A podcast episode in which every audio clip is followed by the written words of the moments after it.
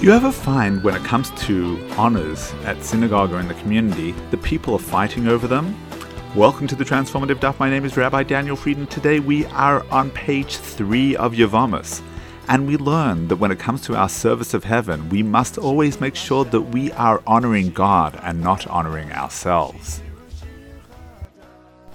Welcome to the Transformative Daf, and thank you for being my Chavrusa today. I like to begin with the story. Moshe and Shlomi have been at one another's throats for years. What's the issue? Each one believes that he is the most important person in the shul and should get shlishi on Yom Kippur. They run around the shul lobbying for their divine right. They make snide remarks to one another. They disparage one another's families.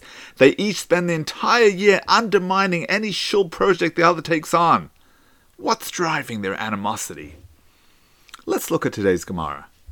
If a man dies childless, the law of the levirate marriage, Yibum, obligates his brother to marry the widow and bear children perpetuating the deceased name. If they refuse to proceed with Yibum, they perform an annulment service called Chalitza. If, however, the widow was somehow otherwise related to the surviving brother, she is exempt from Yibum and Chalitza. Our Mishnah teaches that not only is a related woman exempt, but even if her polygamous co wife is related to him, she is exempt. Says the Mishnah Fifteen women exempt their co wives and their co wives' co wives from Chalitza and Yibum. The Gemara inquires Shouldn't the Mishnah have mentioned Yibum before Chalitza? Alternatively, simply mention Chalitza, and I would have understood that the law certainly applies to Yibum. Answers the Gemara, our Mishnah accords with Abba Shaul, who taught that the mitzvah of chalitza supersedes the mitzvah of yibum. Rashi explains, Abba Shaul is concerned about a person who performs yibum because he finds his brother's wife beautiful, or some other reason he'd like to be married to her. In such a case, it is as if he is engaging in a forbidden relationship and he would consider the offspring almost illegitimate it is better to annul the relationship, doing chalitza, than to perform the levirate marriage for improper reasons. Let's analyze the Gemara. Every night in the Maariv prayer, we ask God to remove the Satan from before us and from after us. Sometimes it's very clear who Satan is when he comes to incite, entice you you know that he's asking you to do something wrong, and you must do battle with the forces of evil and be victorious.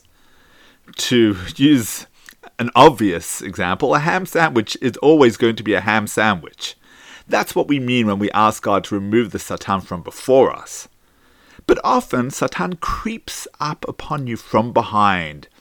He knows he won't be able to get you to do something absolutely wrong, and so he gets you to do a mitzvah, but for uh, perverted reasons. In this case, as Abba forget it. It's no longer a mitzvah. It becomes a sin.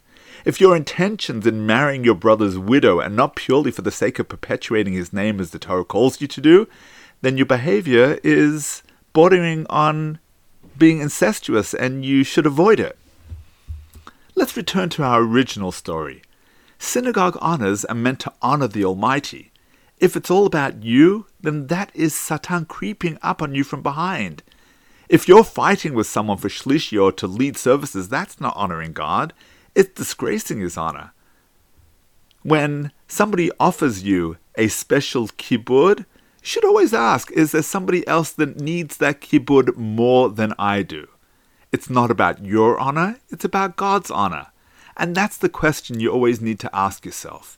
Is my behavior honoring God, or is this Satan talking behind my back? I know a shul that has two mourners who vitally lead services during the week in memory of their loved ones, which is admirable. But whenever there are 20 men in the room, they split up and each takes 10. That's not what God wants. He wants us to fulfill the dictum, in the multitude of the people is the glory of the king, as King Solomon writes. The Almighty wants us to pray together. For many, the prize aliyah of the year is Maftir Yonah, the reading of the book of Jonah on Yom Kippur afternoon. They say that reading Maftir Yonah is a segula, a good omen for achieving great wealth.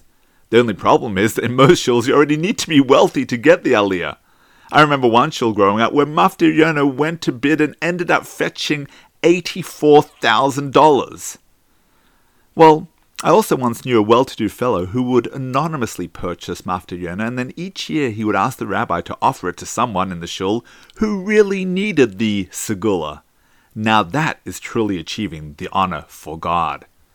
We're here to serve the Almighty. Sometimes you perform His will for the right reasons. That's ideal. Sometimes you perform His will for the wrong reasons. That's not the best, but at least you're doing what He wants, and hopefully you'll eventually come to act selflessly. But the third way is when you do mitzvahs for perverse reasons, God forbid. That is Satan's work. Don't fall for it. You can't honor the Almighty by bringing him dishonor. Sometimes it's better just to step away and find some other way to honor him. Wishing you a transformative day.